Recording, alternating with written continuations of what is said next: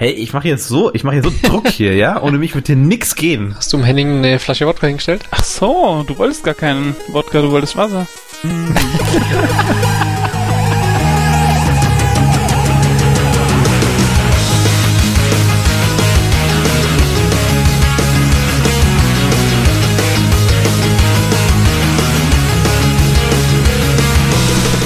Hallo und willkommen an der Nerdtanke zu Folge 3 unseres Podcasts. Wir sind drei Nerds und äh, reden über alles, was uns interessiert und Nerds wie euch interessiert. Wir drei sind einmal ich, der Arne, es gibt den Henning Das bin ich. und es gibt noch den Thomas. Hallo. Heute hatten wir wieder, sagen wir mal, Startschwierigkeiten. Der Henning hat kein Internet, aber sitzt jetzt bei mir im Schlafzimmer und hat ganz viel Spaß. Ich hocke beim Arne im Schlafzimmer. Ich habe so wieder meinen Quartalsausfall bei meinem Internetanbieter. Wie darf ich ihn jetzt nennen? Ist das okay? Das, boah, ich weiß nicht, darf man das sagen? Das ist eine komplizierte Addition.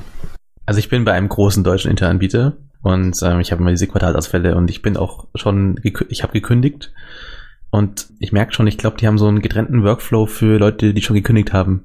Und ich glaube, man wird dann mal in der Hotline verbunden mit Leuten, die auch dort gekündigt haben, also Mitarbeiter und die entsprechend schon so mental ausgecheckt sind, ja. also, also ohne Scheiß, da probiert keiner mehr irgendwas. Das ist, das passt schon jetzt, also das ist jetzt eigentlich abgeschlossen.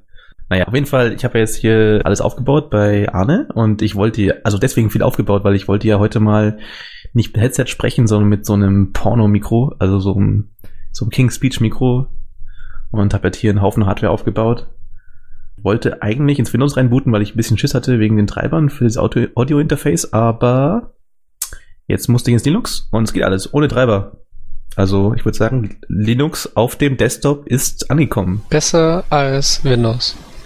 So ist es. Ja, diese Woche sprechen wir wieder über Themen, die uns als Nerds interessieren und ich gebe euch mal einen ganz kurzen Überblick über das, was wir heute anreißen möchten. Einmal die Sperre einer Internetseite, die bei einem österreichischen Provider gesetzlich erwirkt wurde. Dann zum Thema Zocken als größeren Punkt Brink.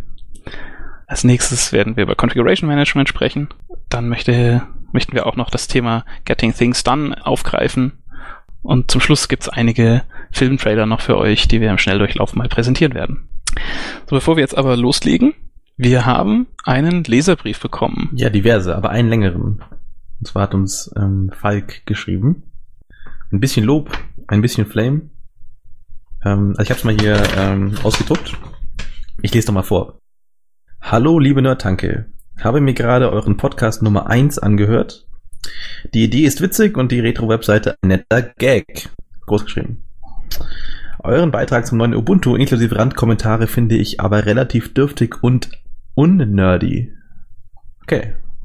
Und zwar hat, äh, hat Falk hier äh, diverse Korrekturen angebracht. Erstens, Ubuntu Netty bringt kein GNOME 3 mit. Ähm, das haben wir auch nicht gesagt, oder? Ich hoffe, das hatte ich nicht, ich hoffe, das habe ich nicht suggeriert. Nee, Wir hatten uns, glaube ich, gefragt, ob es dabei wäre oder wir hatten es uns gewünscht.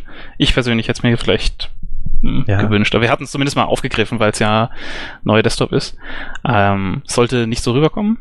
genau. Ist nicht dabei, hat genau, er recht, auf jeden hat Fall. recht. Ähm, kein GNOME 3 in Netty. Außerdem, Unity läuft auf GNOME 2. Ähm, Ja, ist so. Wie muss ich verstehen? Ich dachte, das ist jetzt das Ablöse von GNOME 2. Oder läuft es immer noch im Hintergrund? Nee, das ist einfach nur die, die Oberfläche mit den, mit, mit Leisten und sonst was, ja. Du kannst ja trotzdem GNOME 2 als Unterbau haben. Aber, Das ja. macht's nicht besser. Also ich habe es gestern installiert und es ist immer noch scheiße. Ja, ich hatte es auch letztens mal in der Hand gehabt bei jemandem. Ich weiß nicht, was da passiert ist mit der Konfiguration, aber irgendwie, äh, nee. Ich kann immer noch nichts damit anfangen. Gut, äh, Falk gefällt es aber wohl ganz gut, denn er schreibt noch weiter äh, bezüglich Mess Messaging-Bereich, Brief-Icon und zu unserem Kommentar, ein Window-Manager soll doch bitte schön nur Windows managen. Meint Falk, es wäre ziemlich praktisch, sie zentral aufrufen zu können und an gleicher Stelle auch mit relevanten Infos verlockt zu werden, eingehende Nachrichten etc. Das gleiche Konzept wurde übrigens im Audiobereich, wie mit dem Lautsprechersymbol, konsequent fortgeführt und auch die Terminintegration in den Kalender, zum Beispiel Gmail via Evolution, ist sehr gelungen. Ja, zum Glück hatte mein Lautsprecher keine Integration in Twitter, sodass mir da jeder Trottel irgendwas reinlabern kann. ja, also ähm, ich glaube, Henning, das war ja ein Kritikpunkt von dir.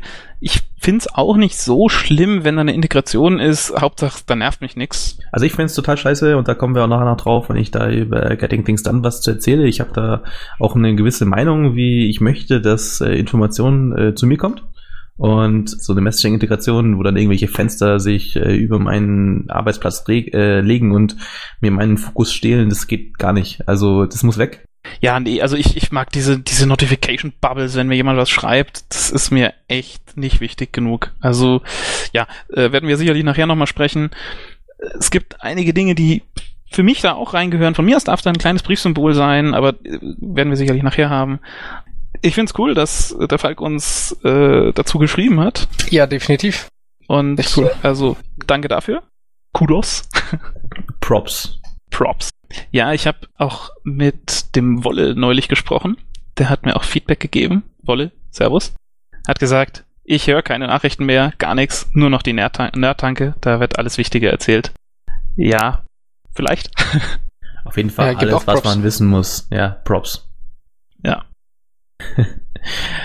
Ja, und ähm, was wir auch noch ähm, suchen ist, für die Episode 4 suchen wir noch einen Gast. Und wir haben überlegt, es wäre ganz witzig, mal Gastnerds dabei zu haben. Äh, wir hatten heute auch einen eingeladen, der über Diablo 2 Speedruns erzählen wollte. Da ist leider was in letzter Minute dazwischen gekommen. Es klappt dann vielleicht erst nächste Episode. Auf jeden Fall würden wir uns einen Gast wünschen und wir suchen auch was ganz Spezielles, eine ganz spezielle Art von Nerd und zwar einen Rollenspieler. Und jetzt nicht so jemand, der Oblivion zockt oder irgendwas am Computer, sondern ein Pen-and-Paper-Rollenspieler von der alten Schule, der das aktiv macht und da leidenschaftlich mal von seinem Hobby erzählen könnte. Wenn es so jemand unter euch gibt und ihr würdet gern mal ähm, Abend mit uns reden, schreibt uns eine E-Mail an tankwart.nerdtanke.de und dann labern wir mal. Ja, finde ich cool. Ich freue mich über Gäste und ja, schade, dass es heute nicht geklappt hat, aber wir das mit den Diablo 2 Speedruns holen wir sicherlich nach. Jo, Erstes Thema war Kino.to. Was ist Kino.to? Ich weiß es nicht genau. Also es ist eine Seite, auf der man wohl irgendwie Filme gucken kann in schlechter bis miserabler Qualität. Von mir aus auch besser. Das ist mir auch eigentlich ziemlich wurscht. Also das ist irgendeine Seite, die verlinkt auf in sonst wo Timbuktu gehostete Flash-Rips von irgendwelchen Filmen aus dem Kino oder wie auch immer ist ein Portal, was irgendwie voll ist mit, mit Knöpfen, die man drücken soll und dann kommt natürlich dubiose Exe bitte ausführen. Es, es ist mir auch eigentlich gar nicht so wichtig, sondern das eigentliche Problem ist, es wurde jetzt gesetzlich erwirkt in Österreich, dass ISPs das irgendwie blocken müssen für ihre Kunden.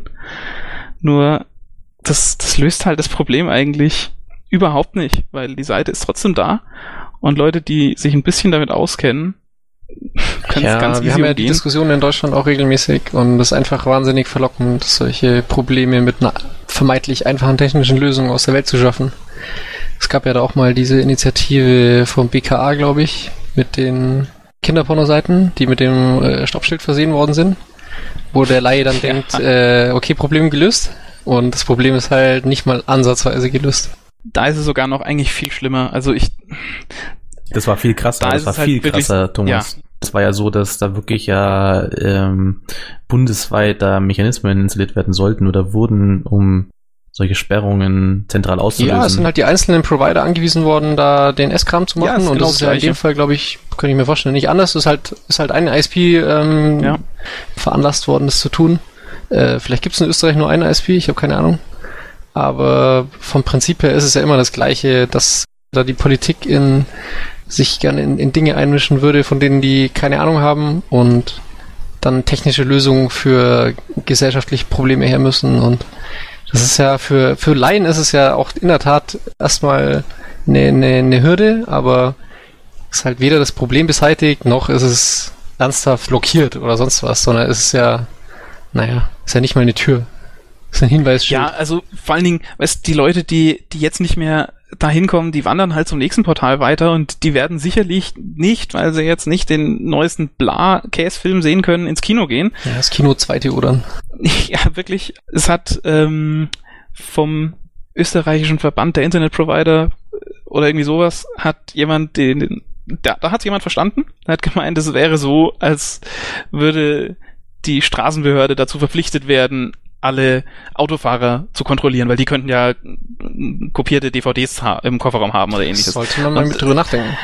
Ja, es ist, ich meine, es ist einfach absoluter Schwachsinn. Keiner hat's kapiert. Und es ist einfach ähnlich wie beim Stoppschild. Finden wir doof. Na gut. Zum Thema Spaß.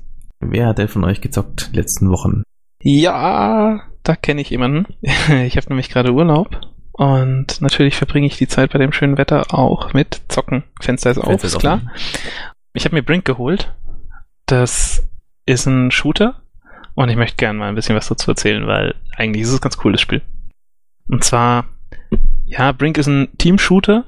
Also nicht nur sinnloses Draufholzen, sondern im Team spielen. Im Team sinnlos draufholzen. Im Team sinnvoll draufholzen und es gibt Quest-Objectives, die man erfüllen muss, primäre und sekundäre. Also irgendwie Bombe abholen, irgendwo hinbringen, Brücke sprengen, weiter oder halt irgendwie Seiteneingänge aufmachen oder verteidigen. Und das ist echt cool. Das ist so ein Mix aus, pff, weiß nicht, vielleicht Mirror's Edge, Battlefield und Team Fortress. Einfach Mirror's Edge, weil man kann echt so ein bisschen Parcours-Style rumrennen, man kann sich an irgendwelchen Kanten hochziehen. Wenn man halt auf eine Wand zusprintet und einen Knopf drückt, dann reißt man sich rauf und das, das geht echt ziemlich gut von der Hand. Ich habe das jetzt bisher, pff, ja, einen halben Tag oder so gespielt, auch online und das hat echt ein bisschen Spaß gemacht, also das ist cool. Das ist von den Leuten, die ähm, Enemy Territory gemacht haben? Genau, von Splash Damage, die haben Enemy Territory und äh, Enemy Territory Quake Wars gemacht. Ich habe von Enemy Territory Quake Wars die Demo wirklich oft gespielt. War cool, aber es hat mir es hat mir nicht so viel Spaß gemacht, dass ich es als volles Spiel haben wollte. Brink habe ich mir jetzt geholt, weil auch im Vorfeld einfach viele coole Sachen berichtet wurden. Was ganz cool ist, es ist ein klassenbasierter Shooter, also es gibt vier Klassen, es gibt Soldier, Engineer, Medic und Assassin, also ein Spy aber diese Klassen sind jetzt nicht massiv unterschiedlich, so wie zum Beispiel bei Team Fortress, sondern jeder darf eine Primär- und eine Sekundärknarre haben und jeder darf da auch erstmal einfach auswählen. Also äh, ähm, es ist nicht so, dass der Medic mit einer Spritzpistole rumrennen muss und keinen Schaden machen kann, sondern der Medic darf auch die dicke Shotgun dabei haben oder halt ein MG und als Sekundärwaffe eine Pistole oder eine Submachine Gun. Und jede Klasse hat dann so ein paar Spezialknöpfe. Also zum Beispiel darf der Medic eben Wiederbelebungsspritzen an die Leute verteilen, die am Boden liegen oder Hitpoints eben an Mitspieler geben, so wie zum Beispiel dann auch der Soldier äh, ähm, Munition verteilen darf an seine Teamkollegen. Ja? Wenn die irgendwie viel geschossen haben, wenig Munition haben, Soldier darf ihnen einfach wieder was geben und kann sich selbst auch einfach wieder neue Munition erzeugen. Das ist echt ziemlich cool. Der Engineer, klar, kann irgendwann ab Level 5, glaube ich, kriegt man einen Skill, dass man eine Sentry aufbauen kann. Und das ist echt ziemlich cool. Also ich habe es auch verfolgt, ähm, die Berichterstattung über Brink jetzt im Vorfeld und ja, es macht mich schon auf einer gewissen Ebene an. Ähm, ich habe so boah, vor zehn Jahren ja ziemlich viel Tribes 2 gespielt. Das war der krasseste Teamshooter, den ich bisher kenne. Also da war wirklich so, wenn du da in deinem riesigen Team von was 32 Leuten war, glaube ich, auf einer Seite da nicht zusammengespielt hat, da ging da überhaupt nichts. Und ähm, seitdem warte ich eigentlich mal auf so ein Spiel, was da auch mal diese Tiefe wieder wieder bietet, was Tribes damals hatte. Und das macht mich jetzt schon auch an, das, das Brink. Sie probieren auch wirklich wieder ganz, ganz viele neue Sachen aus. Ähm, ich habe gelesen, dass du da so, äh, dass also auf dieser Karte halt also Quests generiert werden für die Leute und dass du einfach nicht, dass nicht alle losziehen können und halt einfach nur draufholzen, sondern du brauchst da wirklich auch anstellen halt die in die Klasse, um ja. um das äh, Objective ähm, von von der Map weiterzukriegen, weil ist ja kein Deathmatch, ne? Es ist ja äh, eher so, du musst nee, die Karte gewinnen, genau. du musst da irgendwie deine Quests fertig machen und halt irgendwas erreichen. Es geht nur im Team was ich nicht so toll finde, ist dieses, dieses Level-System. Also man erstellt sich äh, eine Figur und spielt dann mit der. Das, also man kann das Outfit immer wieder ändern. Es gibt so ein paar Sachen, die sind permanent an der Figur, zum Beispiel irgendwie Tattoos oder Narben. Das ist ganz witzig. Kann man sich halt einstellen, aber dann hat man es auch einmal eingestellt. Aber was halt eben auch permanent ist, ist dieser Level. Und man kann zwar immer wieder die Skillpunkte neu verteilen, aber man erreicht halt irgendwann einen Max-Level kann über die Skillpunkte sich naja, Verbesserungen holen, wie zum Beispiel ein bisschen mehr Hitpoints, Granaten während dem Sprinten werfen können, nachladen während dem Sprinten mhm. und, und, und. Ja, was ich noch gehört habe, was manche Leute anmängeln, ist, ähm, du hast dieses System, wo du da Erfahrungspunkte sammelst, wie in einem MMO man levelst du und genau. ähm, es wurde ein bisschen angemeldet, dass wenn du dann mal nach zwei, drei Tagen ähm, da auf Max Level bist, dass es dann nicht mehr so viel zu tun gibt. Also es gibt zumindest nichts mehr so zu erreichen, wo das Spiel dir dann äh, so einen Orden auf die Brust heftet. Also ähm, ist auch so, dass ja. das wohl, ähm, es gibt kein, keine Scores oder äh, irgendwie Kill-Death-Ratio oder irgendwas, wo du, woran du erkennen kannst, dass du jetzt auch gut warst, sondern es gibt halt nur XP. Äh, wahrscheinlich, weil sie eben ermutigen wollen, dass du im Team spielst und nicht nur halt äh, Deathmatch machst. Aber genau, also ich, ja. ich bräuchte keine KD, sondern ich krieg ja fürs Abschießen von Turrets Punkten, ich krieg's fürs Hacken von irgendwelchen Dingen Punkten ich krieg dafür, dass ich einen Control Point übernehme, an dem dann meine Teamkollegen sich wieder Munition und Heilung holen können, kriege ich auch Punkte.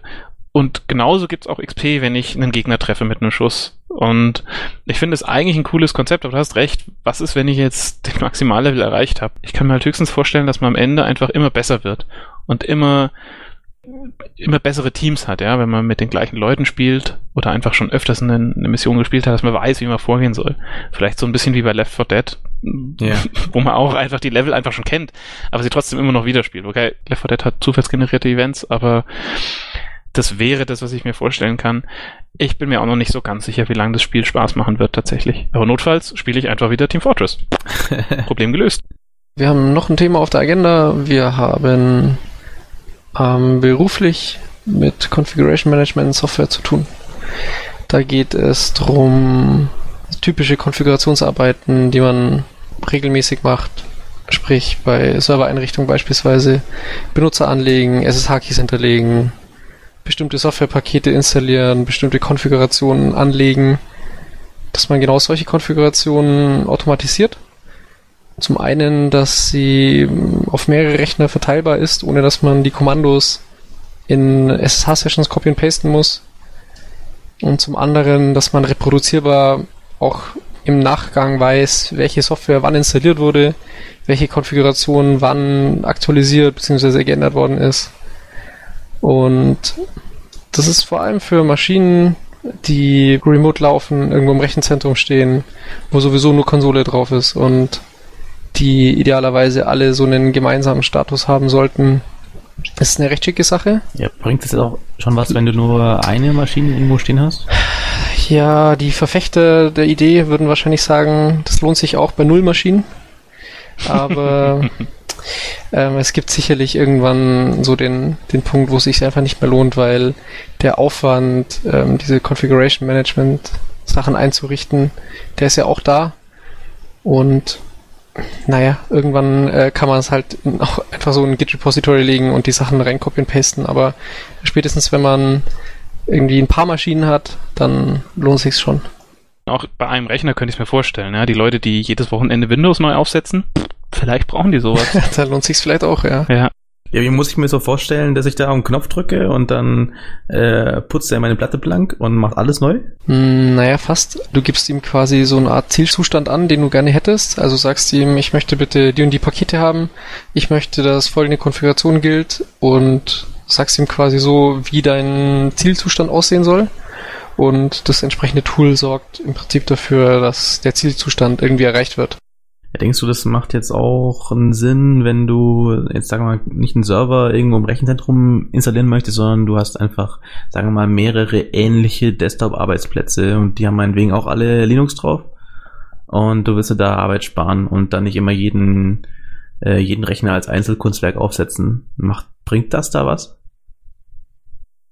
Also ich denke, bei Desktop-Maschinen ist schon ein guter Anteil individuell Konfiguration dabei, ja. weil einfach hier sein Desktop anders haben möchte und deswegen ist es sicherlich immer ein bisschen unterschiedlich, aber ich könnte mir schon noch vorstellen, dass so die Standard-Software und die Konfigurationen, die man ja auf mehreren Rechnern meistens identisch hat, weil sich's einfach bewährt hat zum Beispiel, dass man die über so ein Tool verteilt und das lohnt sich bestimmt auch bei fünf Clients. Ja, denke ich auch. Also zum Beispiel, wenn alle die gleichen Mini-Skripten benutzen, die irgendwas automatisieren, dann möchte man das vielleicht auch haben. Und wenn jemand daran was ändert, dann kann man allen Leuten Bescheid geben und die können sich einfach die neueste Version halt geben lassen von der zentralen Stelle, müssen sich um nicht besonders viel kümmern kriegen's und gut ist. Also, also was ich echt ganz cool finde an dem Ansatz, ist einmal aufzuschreiben, was du möchtest und dann äh, wird es ausgewertet und ähm, rennt los und installiert die Sachen ist. Also ich habe früher mal ein paar Jahre Windows-Kisten administriert und da war das immer so das Thema, ja, wir machen so ein Image, ja, also wir klonen Platten mehr oder weniger. Und es war immer so ätzend, weil du dieses Image ist einfach auch wieder so ein Schrank und du kannst nicht reingucken. Mhm. Und es ist so einfach Schmerz abzudaten und weil es einfach ja, also im Endeffekt, was du machst, ist, du machst dir halt irgendwann mal dieses Image mal auf eine Maschine und dann tust du es updaten und dann machst du wieder ein Image. Und das ist halt so ätzend, um nur halt irgendwas abzudaten. Und wenn du das ähm, zum Beispiel in Textfile ja. aufschreibst, was du willst, das lässt sich viel besser pflegen, ja? Ja, genau. Also das meine ich auch, dass da können viele verschiedene Clients sich einfach dieses Textfile holen und da muss nicht erst das Image in einem dubiosen Binärformat gebaut werden, ja, wenn ich jetzt anfangen will, ähm, Thomas, ähm, wie fange ich an? Was sind da für Produkte, die man sich angucken soll? Also typische Produkte für Linux oder die Unix-Derivate wären Puppet, Chef, CF Engine. Die unterstützen zum Beispiel so die gängigen Package-Management-Systeme, sprich, wenn du jetzt so deine Zentrale hast und du verteilst die Software auf fünf oder zehn verschiedene Rechner, und diese fünf bis zehn Rechner sind nicht alle gleiches OS und äh, gleiche Version, sondern du hast meinetwegen ein CentOS und ein Ubuntu und okay. ein FreeBSD und ein sonst was. Dann sind die etwas größeren, sprich Puppet und Chef beispielsweise, sind da in der Lage, die verschiedenen Package-Management-Systeme zu benutzen. Bekommst dann quasi auf Ubuntu Debian, bekommst apt, auf BSD eben PKG. Und auf macOS gibt's da nichts, weil da gibt's nichts. macOS kann er sich wahrscheinlich nicht mehr einloggen, aber vielleicht ein anderes Thema. gar nicht. Ähm, nee, aber so, das wäre wahrscheinlich mal der Einstieg, um da reinzuschnuppern. Äh, CF Engine hat den Anspruch, ein bisschen lightweight zu sein. Es gibt auch Tools für Windows. Es gibt ja von, äh, Win von Microsoft selbst, glaube ich, ein Tool, das heißt irgendwie Windows Update Service oder Server, WUS. Ich glaube, das ist auch dafür gedacht, dass wenn man in vor allem Unternehmen oder am Campus viele, viele Rechner hat und ich möchte zentral irgendwelche Updates bereitstellen, dann ist das wahrscheinlich das Tool der Wahl, weil es vom Hersteller ja, kommt. Das ist schon, das ist schon ganz cool, ähm, aber die Sache ist, dass halt in dieser Windows-Welt ist es einfach auch nicht so üblich, dass du Dinge immer automatisieren kannst und immer über Textfiles konfigurieren und so weiter. Das heißt, die da Leute brauchen ja was zu tun. Da gibt's einfach Grenzen, was du da genau, was du da durch so ein zentrales Tool verteilen kannst, ja, weil die Anwendungen da nicht immer äh, die Einstellungen ähm, so exponieren, dass du sie per Skript anpassen kannst. Also ja, das ähm, ist der Ansatz Problem, ist okay, ja. aber in der Praxis ist es halt schwierig. Ich habe so den Eindruck, dass die bei Windows ein bisschen wieder in die Richtung zurückkommen. Ich habe letztens mal bei einem Bekannten über die Schulter gesehen und habe da die Exchange PowerShell entdecken dürfen. Ja, es, sieht, ja. es sieht aus wie eine Konsole, ist leider nur so ein komisches Fake-Ding, aber man kann wohl mittlerweile Exchange-Configs skripten. Ja, ich weiß nicht, war nicht auch mal damals, als Vista noch cool war, ähm, als es noch nicht draußen war, ähm, da war doch auch mal Teil davon. das ist lange her. da war doch auch mal Teil davon, diese, diese PowerShell und ähm, ja, die sah die sogar eine Weile richtig gut aus. Die, was die gibt's? Ist die cool? Ja, die kannst du haben. Ähm, ach, nee, also das ist halt so eine das ist so wie eine IRB für Ruby, halt so eine .NET Shell, glaube ich. Also ich habe es mal versucht und ich habe es nicht verstanden, weil ich auch .NET bisher nicht genau verstanden habe. Hm, ja, also äh, die PowerShell gibt's. Genau, also zusammenfassend lässt sich sagen, für die Unix-Sachen äh, gibt's ausgereifte Dinge, da kann man sich's angucken, kostet nichts. Gibt's auch wirklich Tausende von Paketen vorbereitet. Wenn man da so die Standardsachen haben möchte, dann muss man da nichts selber schreiben. Für Windows muss man wahrscheinlich ein bisschen mehr investieren, aber geht auch. Und das Einzige, was jetzt mir noch so äh, ein bisschen auf dem auf den Nägeln brennt, ist, dass da auf meinen Servern irgendein Agent läuft, der sich per Netzwerk beliebige Kommandos holt und die dann als Root ausführt, weil er beispielsweise Pakete installieren muss. Und das klingt erstmal so, als wäre es keine so richtig geile Idee. Und auf der anderen Seite ist es halt wahrscheinlich ähnlich sicher, wie wenn ich allen Mitarbeitern Root auf irgendeiner Maschine gebe und die SSH drauf machen dürfen. Ich meine, weißt du, also wie, wie, der Daemon, der ist doch sicher auch irgendwie geschützt. Also der ist ja nicht so, dass der jetzt wirklich äh, alles, was im Netzwerk kommt, äh, schluckt und mal. Äh, ja, die machen kein FTP der Kommandos, das ist schon klar. Es ist alles encrypted und man muss schon auch die Agents normalerweise anmelden. Aber man hat einfach schon auch wieder einen Angriffsvektor mehr wahrscheinlich. Und es ergeben sich so ein paar Sachen wie beispielsweise Chef gibt's in der gehosteten Version. Das heißt, man muss eigentlich Root jemanden anvertrauen, den man ja jetzt nicht wirklich kennt. Ja, ist krass. Das ist schon nochmal ein anderer Schritt. Ja, das, also das weiß ich nicht, finde ich auch ein bisschen fragwürdig. Aber also geht gar nicht. Ähm, also geht überhaupt nicht. also ich werde es nicht tun. Ja, also ich weiß nicht, also ich würde mir jetzt nicht so viel Gedanken machen darüber, weil im Endeffekt ähm, ja klar, es ist nochmal äh, ein neues Loch, wo jemand reinkommen kann, aber es ist ja grundsätzlich durch die Mechanismen äh, geschützt, denen du auch vertraust. Ja, also ja, wenn du anfängst zu sagen, ich vertraue halt äh, SSH-Keys nicht mehr, dann hast du halt auch ein anderes Problem. Und ich, ich nehme mal schwer an, dass es alles halt über ähnliche Mechanismen gehen wird und deswegen äh, ist schon in Ordnung. Ja, auch wenn du halt dich einfach auf den Server einloggst und einfach deine Liste copy-paste mit sudo reinschmeißt oder erstmal sudo su und dann deine Liste der Installationscommands, das bringt ja auch nichts mehr. Also wenn man es automatisiert haben möchte, dann muss man sich drum kümmern, dass es sauber konfiguriert ist, dass halt keiner rein darf. Klar ist ein extra Angriffsvektor, aber Machst du nicht so du SU, wenn du auf den Rechner gehst? Ich habe das in der Bash erzählt. Das geht sofort. Anne macht nur SU. ja, das ist super. Das Passwort ist eh Fuba. Also genau. Ohne Root ja, macht keinen Spaß. Auch, also. Hey, ähm, ja, was ich noch dazu sagen möchte, Thomas, wir beide hatten ja letztens mal Spaß mit Puppet und Chef. Und ja, das war schon ein bisschen, also es geht, es funktioniert tatsächlich, funktioniert ziemlich cool. Wir haben uns als Herausforderung, weil wir durchaus leicht heterogenes Netzwerk eigentlich verwalten möchten, eine Kiste mit Ubuntu und mit FreeBSD gegönnt. Und ja, man muss wirklich einfach, man, man kriegt es einfach noch nicht alles fertig und es, äh, man muss noch einiges an Konfigurationszeit investieren, dass man es tatsächlich so hinbekommt, wie man es auch tatsächlich möchte. Also die Konfiguration so, wie sie zum Beispiel jetzt auf einem Produktivserver ist, nachzuäffen, das, das hat halt niemand bisher für einen in ein Paket verpackt. Und das ist ja auch klar, weil es ist immer ein bisschen was Spezielles dabei. Ja, es war schon. Ich habe mich echt so ein bisschen gefühlt wie das kleine Mädchen, was immer Tierärztin werden wollte und dann feststellt, dass es gerade mit zwei großen Gummihandschuhen hinter den Kühen steht und einfach reinpassen muss. also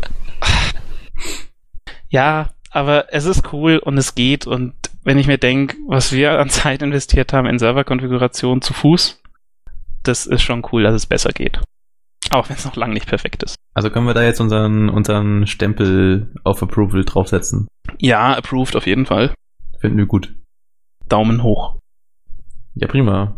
Nächstes Thema, Getting Things Done oder die GTD-Bewegung, wie sie sich so schön nennt. Äh, da muss ich mal ein bisschen was loswerden, weil mich das inzwischen schon auch sehr beschäftigt. Also die diese ganze GTD-Community, das ist so ein Haufen von Leuten, die sich ähm, etwas zu viel Gedanken über Produktivität machen. Also sprich, ähm, wie gehe ich mit Dingen um, die ich erledigen muss im Beruf, äh, im Privatleben. Und da bin ich vor ein paar Jahren reingerutscht, so gegen Ende meines Studiums, weil ich ich war, sagen wir, sehr unglücklich damit, wie ich mit all den Aufgaben umgehe, die sich so in meinem Leben ansammeln. Ja, also, keine Ahnung, Fahrrad reparieren, äh, Wohnung putzen, äh, Studium äh, beenden, also die ganzen Aufgaben und Projekten, die sich so in seinem Leben stellen. Und ich habe damals, ich war immer so ein, so, ein, so ein Charakter, der halt sehr viel aufgeschoben hat. Ja, ich habe teilweise Dinge wirklich Monate oder Wochen einfach auf die lange Bank geschoben, weil ich ja, mich damit auseinandersetzen konnte. Ich. Das kennst du, ja. Also kennt wahrscheinlich jeder auf eine gewisse Art und Weise. Und ähm, nicht nur habe ich die ganzen Sachen aufgeschoben, natürlich sind sie deswegen auch nicht passiert. Ja, das ist ja auch, kommst ja auch nicht weiter, wenn du einfach nichts tust. Ich habe mich auch unglaublich stressen lassen. Also ich habe zwar die Sachen halt so weggeblendet, aber sie waren immer noch irgendwo da und ich hatte wirklich viel Stress ähm, dadurch. Und als ich dann angefangen habe zu arbeiten, ist es alles noch ein bisschen extremer geworden, weil plötzlich hatte ich einfach nicht mehr so viel Zeit. Ja. Also der Tag hat begrenzt viele Stunden und die waren irgendwann vorbei und dann waren immer noch Sachen zu tun. Und wie gehst du denn damit um? Also wie, wie kriegst du da einen vernünftigen Umgang mit den Dingen, die du erledigen musst? Und da gibt's eben diese, diese verschiedenen äh, GTD-Ansätze. Ähm, das ist alles mal gestartet vor einigen Jahren schon mit einem Buch von dem David Allen. Das hieß Getting Things Done. Das Buch ist, äh, ja, ist schon Taschenbuchlänge und so die Kernaussagen sind so, ja, erstmal hab eine To-Do-Liste, ja, schreib mal das auf, was du äh, tun musst irgendwo hin. Und lass es nicht alles so im Hinterkopf, sondern schau, dass du, wann immer dir irgendwas einfällt, zu tun musst, dass es sofort aufschreibst, damit es weg ist. Was halt auch sagt, ist, ähm, dass du dir keine so abstrakten Sachen oder abstrakten Ziele vornimmst. Ja, also wenn du so ein Ziel hast wie zum Beispiel, nehmen wir mal Studium erfolgreich abschließen, ja, ist jetzt ein abstraktes Ziel, weil was machst du jetzt? Also was ist die erste Sache, ein paar Sachen tust? dazu, als nur Haken machen, oder? Ähm, ja, also ja klar. Nicht gerade ja. so Knopf drücken. Ja klar, wenn du das auf eine To-Do-Liste schreibst, du sagst Punkt, Studium abschließen, dann ist es halt eigentlich nicht bearbeitbar. Ja, du kannst es nicht tun.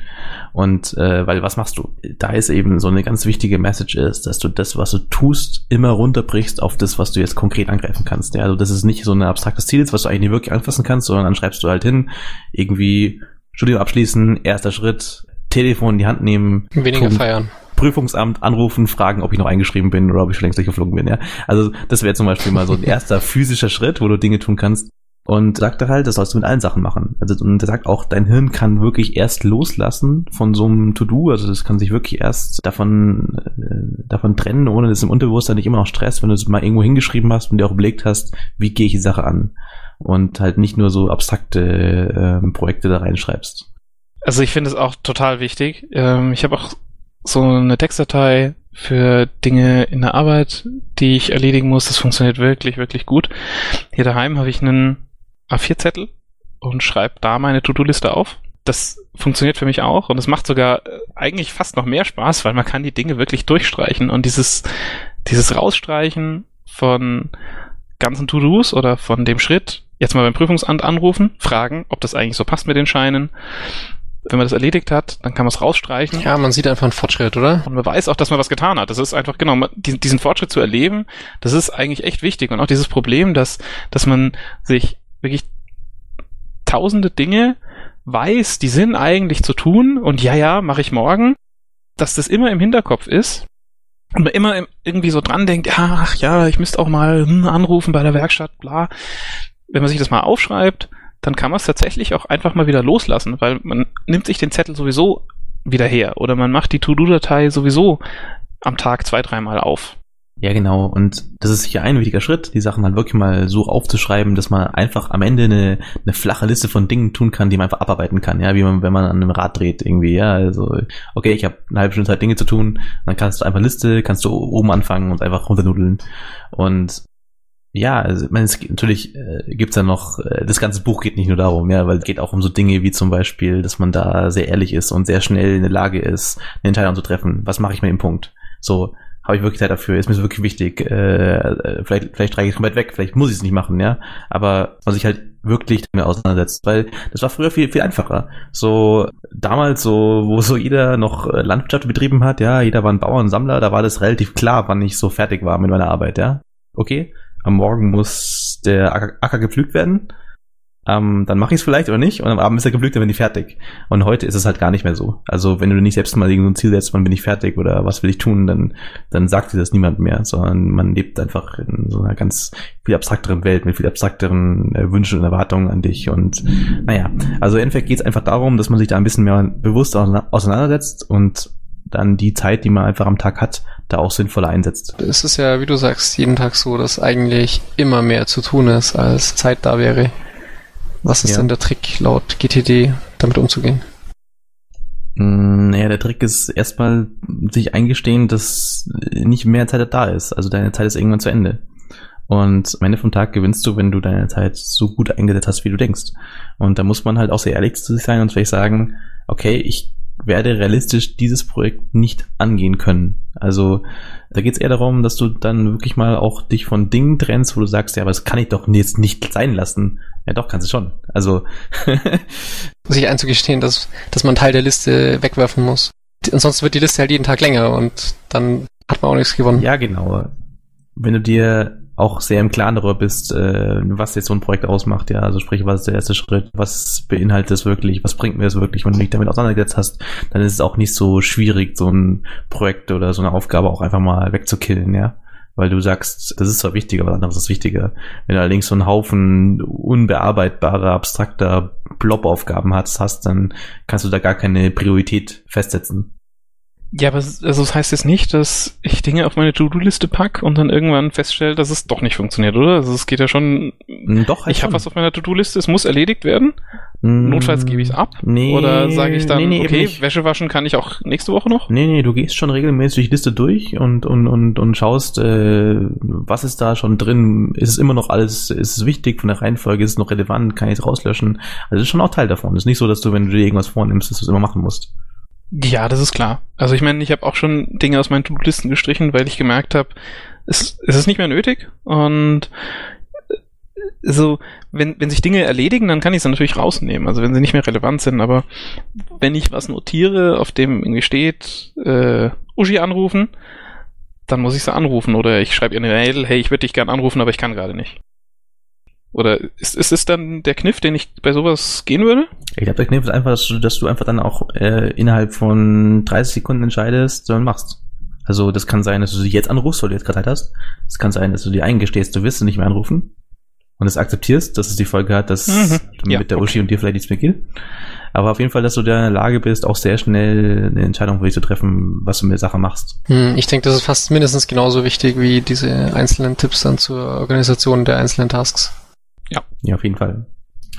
Also ähm, ist das irgendwas, was mich wirklich gerade äh, sehr bewegt, weil ich jetzt gerade angefangen habe, nachdem ich mein Arbeitsleben da organisiert habe, habe ich gemerkt, hey, mein Privatleben schaut immer noch so, so aus wie früher.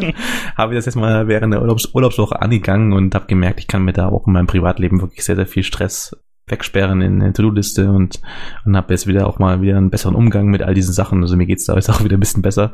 Und ähm, deswegen tut es mich sehr faszinieren. Wer damit anfangen will, empfehle ich natürlich dieses Buch Getting Things Done von David Allen. Das gibt's auch auf Deutsch, da empfehle ich es überhaupt nicht, das kann man nicht lesen. Furchtbar übersetzt, aber das könnt ihr super auf Englisch lesen. Ähm, gibt sicher in jeder Buchhandlung. Und dann würde ich noch empfehlen, wenn ihr wirklich mal damit anfangen wollt, macht's einfach ein A4-Blatt, oder ein Textfile. Es gibt 10.000 äh, Tools, die versprechen, es noch einfacher zu machen. Das braucht ihr alles nicht. Also einfach ein Textfile oder ein A4-Blatt und das tut's. Ja, also ich, ich brauche kein Tool dafür, dass ich eine Datei habe, in der ich Zeilen rauslöschen kann oder einfach in den Morgenblock verschieben kann. Ja, du brauchst schon ein Tool. Du hast halt VI. Gut, ja, äh, VI ist Tool genug. ja, apropos Privatleben, Freizeit. Ähm, Trailer, ja, Freizeit. Trailer, Schnelldurchlauf.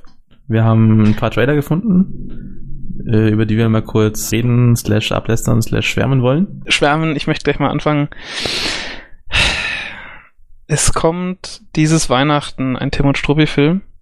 Ja, ist vielleicht echt ein bisschen, hm, ich weiß nicht, ob das jetzt komisch ist, aber ich habe früher Tim und Struppi wirklich geliebt. Das waren echt tolle Comics. Die Charaktere sind super. Ich hatte echt viel Spaß damit. Ich habe ja, die einfach gelesen bis zum Exitus immer wieder und wieder. Ich habe ein bisschen Angst davor, was ein Tim und Struppi-Film von Steven Spielberg und Peter Jackson werden soll. Was die äh, machen beide Regie oder was machen die beiden? Die machen beide irgendwas. Zumindest tauchen sie auf im Trailer. Und naja, ich bin mal gespannt, aber ich werde mir auf jeden Fall anschauen, weil es ist einfach cool. Das, das Setting ist toll, die Charaktere sind toll und wenn ich mir den Trailer so anschaue, gut, war das gemeint für dich, war er mehr so so mittel. Ja, ich habe es halt damals nicht so gelesen. Cool. Also das, ich glaube, es war ein französischer Comic. Mhm. War das so diese Ecke, so wie Minimenschen oder Masupilami oder so? Ist das so die Autorengruppe? Weil da gab es irgendwie wohl mal so, das so mehrere nicht. Autoren, die da auch, also es waren alles französische Autoren, die da in einem ähnlichen Stil gemalt haben und Geschichten erzählt haben das, also hey, ich, das weiß ich nicht. Das ist mir, also ich weiß nur, dass ich das sehr genossen habe, diese äh, Bücher. Und ja, vielleicht muss man es mal in der Hand gehabt haben. Vielleicht, boah, gibt sowas in Büchereien? Ich weiß, dass ja, früher ja, das ähm, eine Bücherei so Comics hatte. Muss mal in die Kinderabteilung. Ja, muss man hin, aber ist toll. Ich glaube, Tim und Struppi drei Zigarren des Pharaos oder sowas waren total cooles Was, Zigarre Buch. Des Tolle Pharaos. Geschichte. Ja. Nee, hatte ich viel Zeit. Die Plakate sehen cool aus. Und ich bin mal gespannt. Der Trailer hat einfach ein paar coole Momente und mal gucken, was rauskommt. Weihnachten 2011, laut Trailer. Keine Ahnung, in Deutschland dann wahrscheinlich Weihnachten 2012. Okay, äh, und ist es ein Renderfilm? Ja, ist ein Renderfilm. Sie haben keine Gesichtsanimationen von Leuten, die sprechen, glaube ich. Also ich habe Angst, dass es sogar echt ein bisschen starksig sein Kannst könnte. Du nicht in die Nachmittagsvorstellung 15 Uhr mit den ja, Kindern ich, ich hoffe das Beste, auch wenn ich sowas selten tue, aber hoffentlich verkacken sie es nicht. du hast die Plakate erwähnt, packen wir auch in die Shownotes, oder? Ja, Plakate und Trailer stecken wir sicherlich in die Shownotes rein, ja. Cool. Ähm, größter Trailer die letzten Wochen war noch äh, Green Lantern. Green Lantern ist so ein eher ein bisschen unbekannteres Comic. Also es gibt noch viel krasser, unbekanntere Comics. Es gibt so, ich war mal in so einem Comicladen in Berlin, da gibt's so krassen Scheiß. Da gibt's den Battle Pope und so. Also, okay, das ist so, warte mal, so ein Comic-Shop. Ähm, das ist eine Weile her, ja. Ich glaube, ich war noch nicht. Also wirklich sehr krass. Da gibt's einfach Läden, da sind äh, da müsst ihr echt mal hingehen. Also sonst könnte eigentlich gar kein Nerd sein. Ähm, einfach Läden, wo Regale um Regale vollstehen mit Kisten, wo diese schnucklig kleinen, ähm, mit Plastik abgepackten Zeitschriften drin sind. Also nicht Zeitschriften, sondern halt eben Comics. Und es ist so eine Riesenwelt, was da produziert wird. Äh, ist Wahnsinn. Und Green Lantern ist eben auch ein Comic, das ist nicht so bekannt wie jetzt, zum Beispiel jetzt, keine Ahnung, Batman. Das ist ein Superheld, ja? Ähm, ich weiß gar nicht. Nee, es sind eben mehrere Superhelden. Ah, okay. Also es ist eher so eine so eine Community von so es ist so, so eine so eine intergalaktische Peacekeeping-Gruppe und die haben eben alle diesen diesen diesen grünen Ring und dann können sie ich hab's nicht ganz gecheckt. Ich glaube, die müssen, die können so alles erschaffen, was sie sich vorstellen können. Klingt gut. Und da kommt jetzt ein Film raus äh, im Juli. Und da kamen jetzt immer wieder ein paar Trailer. Und es war am Anfang immer sehr unklar, ob das jetzt total komisch wird, weil die sind sehr knallig. Also es ist unglaublich bunt. Also auch diese Farbe Grün ist auch sehr präsent, sagen wir mal. Und das ist geil. Grün ist super ja, und, und so knallige es, Farben. Es sieht eben so knallig aus und das ist so ungewohnt, weil man eigentlich nur noch gewohnt ist, dass diese Superheldenfilme alle jetzt so dunkel und gritty sind und immer so düster. Und jetzt ist da so ein Film, der einfach so knallige Farben hat überall. Und da geht's halt darum, so ein ähm, Testpiloten, der von einem Mitglied dieser Green Lantern Truppe da diesen Ring bekommt, bevor er stirbt und dann selbst der äh, bei den Green Lantern Leuten mitmacht und ja, also ich bin mir unklar, ich also ich glaube, es könnte echt cool sein, ein bisschen komisch ist. Der äh, Main Char ist der Ryan Reynolds, das ist so ein Typ, den man eher so aus, weiß nicht, so romantischen Komödien zuordnen würde. Mal schauen, Juli 2011. Ähm, ach, übrigens noch eine Sache habe ich gefunden auf YouTube. Ähm, es gibt so einen Fan-Trailer zu Green Lantern, das ist so witzig. Ähm, dieser Trailer von Green Lantern hat ein ziemlich eindeutiges äh, visuelles Thema. Also es hat, der, der, Look ist sehr klar, äh, grün, ja. es fliegen halt immer Leute, die grün glühen durchs Bild und so und dann hat jemand so einen Fan-Trailer gemacht. Der hat einfach so ähm, jeden Science-Fiction-Film, der in den letzten zehn Jahren rausgekommen ist, halt zusammengeschnitten und die, diese Green Lantern-Optik verpasst. Und da ist halt so drin, so dieser ähm, aber wer ist denn der Captain von Firefly, der Schauspieler? Der jetzt Castle macht. Auf jeden Fall Firefly kennt ja der Captain von Firefly, ja, und, und Star Trek und überall sind die Szenen und das ist einfach der Trailer rauskommt, der ist halt noch tausendmal geiler als eigentlich dieser Film, der ist da im Juli in die Kinos äh, rutscht und äh, also diesen, diesen Trailer, wir tun auch mal den Fan-Trailer auch in die Shownotes und es ist wirklich ist, äh, eigentlich noch viel sehenswerter als der Trailer für einen echten Film. Sehr gut. Ja, und zum Abschluss des Schnelldurchlaufs noch, puh, Henning, du hast was ausgegraben, krass. Ja, ausgegraben. Das ist ein ziemlich großer Film. Der kommt jetzt äh, auch im Sommer raus. Cowboys vs. Aliens. Ja, und viele, und, viele äh, bekannte Leute vor allen Dingen dabei. Also irgendwie yo, erschreckend. Ob er groß wird, wird sich der, zeigen, oder? Äh, James Bond ist dabei. Also der, der aktuelle James Bond, der Daniel Craig. Äh, Harrison fucking Ford spielt mit. Der immer noch einfach, äh, einfach äh, super ausschaut für seine 800 Jahre oder keine Ahnung, wie alt er jetzt ist. Ähm, ja. ich meine, das mit den Aliens hat ihm jetzt angetan, oder? Nach diesem ja, katastrophalen Indiana Jones. Boah. Das Ding gespoilt. Ja, ja. Auf jeden Fall äh, geht um so einen Typen, der Daniel Craig ist halt ein Typ, der wacht einfach im Wilden Westen auf und äh, wird erstmal eingesperrt vom Sheriff und dann geht eine Story los von irgendwelchen Aliens, die, die den Saloon überfallen und die Erde festlaben wollen und also es ist eine absurde Story, weiß nicht, was man halten soll. Äh, wahrscheinlich schaue ich an, weil ich es alles, alles anschaue, wo irgendwelche Krümelchen rumlaufen. August 2011. Ich bin gespannt. Ich, ich ja, bin auch, genauso also gespannt. Wahnsinn. Ja, und ähm, auch noch hm, so, so Mittel, Kino, Entertainment, Vergangenheit, Zukunft, wie auch immer. Am 16. Mai, also vor ein paar Tagen, ist die Raumfähre Endeavour das letzte Mal gestartet, gerade an der ISS. Und das, ja, sie landet jetzt noch einmal und dann war's das. Dann wird sie ausgestellt. Und das Space Shuttle Atlantis, die Endeavour und die Atlantis sind die beiden letzten Space Shuttles, die noch fliegen. Die Atlantis startet am 1. Juni, zu, äh, Juli, Entschuldigung, zumindest war das mal der Plan, soll wohl immer noch gehalten werden. Und danach ist Schluss mit Space Shuttles. Dann ist eine Space Shuttle-Ära von 30 Jahren einfach rum. Und ich finde es krass, weil wir sind irgendwie damit groß geworden. Ich war in dem Kennedy Space Center in Florida, Trägerraketen in Originalgröße gesehen. Also, ja, ist irgendwie krass, hat mich sehr bewegt. Ja, ich finde es auch krass. Also mir geht's ganz genauso. Für mich war meine ganze Jugend Space Shuttle einfach wirklich so die Zukunft. Hey, ich habe mir da damals, ich weiß noch so, aus so Was ist was Büchern, da irgend, da waren so Bastelvorlagen, wo man sich so ein Space Shuttle bauen konnte, was dann wirklich so gleiten konnte und das war so fett einfach und ähm, für mich waren immer so diese Astronauten, die da hochgeschossen, die sich da hochschießen lassen, die, die sich einfach auf so eine ficken Bombe schnallen lassen, um dann auf dem, ins All zu fliegen. Das waren einfach immer. Das sind die Helden. Das sind die Helden einfach. Ja, ja es geht also nicht krasser. Es gibt, äh, ja. Was ist denn der Plan so für danach? Ähm, schießen die Russen ab und zu noch jemanden hoch oder pff, ist irgendwie all jetzt plötzlich total out? Ja, ich meine, also für die ISS gibt es ja eigentlich noch Pläne. Also da werden ja auch noch die nächsten Jahre sollen da auch noch diverse Module irgendwie wohl angesteckt werden. Ja, da leben ja auch also, drauf. Also ja, und da sind ja auch einige Leute. Also ich ich denke nicht, dass die irgendwie mit Atlantis runterkommen wollen. Nee, also die hm, werden dann wahrscheinlich einfach mit Kapseln halt hochkommen, mit ganz normalen Raketen, aber Space Shuttles gibt's keine mehr. Ja, meint ihr, dass dieses Konzept, dass ähm, du so einen wiederverwendbaren Raumkleider hast, dass sich das inzwischen nicht mehr rechnet?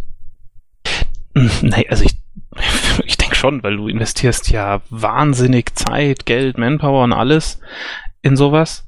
Und also es, es gab ja auch diverse Experimente mit so Wiedereintritts-Minigleitern und ähnliches. Also, boah, ich muss gestehen, ich weiß gar nicht, wie der Stand da ist, aber ich denke schon, dass man sowas haben möchte.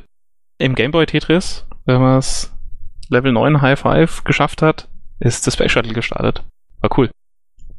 Ja, ich bin und, bewegt.